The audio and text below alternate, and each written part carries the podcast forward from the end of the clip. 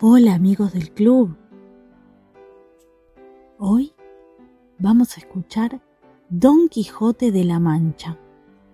¿Están listos? Vamos. Hace tiempo que ocurrió esta historia que les cuento, la de Alonso Quijana, el valiente caballero que sus aventuras vivió en un lugar de la Mancha, junto a su fiel escudero, el bueno de Sancho Panza. Era Alonso Quijana un hidalgo flaco y alto, que gustaba de leer libros de caballería, pero tanto, tanto leía, que no comía ni dormía, hasta que no pudo distinguir la realidad del cuento. Decidió llamarse entonces Don Quijote de la Mancha, y a su caballo viejo y chueco dio por nombre Rocinante porque nombre y corcel ha de tener un buen caballero andante. Se puso una vieja armadura y partió, con su escudo y con su lanza. Como cabe de esperar a todo caballero famoso, necesitaba Don Quijote una dama a quien honrar, con sus legendarias hazañas y su valor sin par.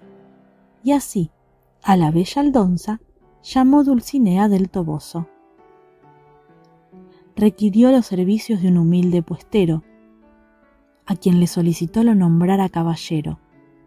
Se puso ante él de rodillas, con la cabeza inclinada, y el puestero lo honró, tocándole el hombro con su espada. Partió entonces ya listo, montado en su rocinante. Sancho Panza en su burro siempre lo acompañaba, y mientras tanto escuchaba lo que el Quijote soñaba Sabía Sancho que pronto surgiría algún percance. La primera aventura se dio en forma de molino de viento, que el Quijote tomó por gigantes, a los que dijo vencería, cual ya antes lo hicieran sus héroes de caballería, y cargó contra ellos lanza en ristre y espada al cinto. Mas quiso la mala suerte que la lanza se enganchara en un aspa del molino, y que no solo se quebrara, sino que atrapó a Quijote y para su desconsuelo, nuestro hidalgo y Rocinante fueron a dar de cabeza al suelo. Otra aventura singular vivió nuestro caballero, cuando junto a su fiel escudero vieron marchar en cadena a varios hombres en hilera.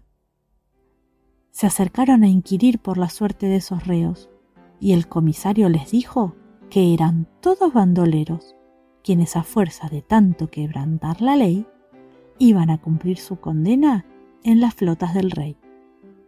Pero creyó nuestro hidalgo estar ante una injusticia y se embarcó en combate contra el pobre comisario, pues liberar a los presos consideró necesario, al no ver que merecieran atravesar ese calvario. ¿Cuál no fue la sorpresa de Sancho y de Quijote no ocurrió lo que pensaban. Tras liberar a los vándalos, en vez de agradecimiento, solo encontraron palos. Hasta el alma les robaron a puro golpe de garrote. Heridos los dos regresaron al hogar del Quijote y una vez recuperados volvieron a las andanzas, hasta que llegó el día en el que el fiel Sancho Panza dijo, quiero volver a casa, ya he tenido suficiente. Con su esposa y sus hijos regresó el buen escudero. Muy orondo fue a narrarles las peripecias vividas, mientras Quijote, viejo y cansado caballero, a su hacienda volvió al fin a pasar sus últimos días. Reunió a sus amigos, al cura y también al médico.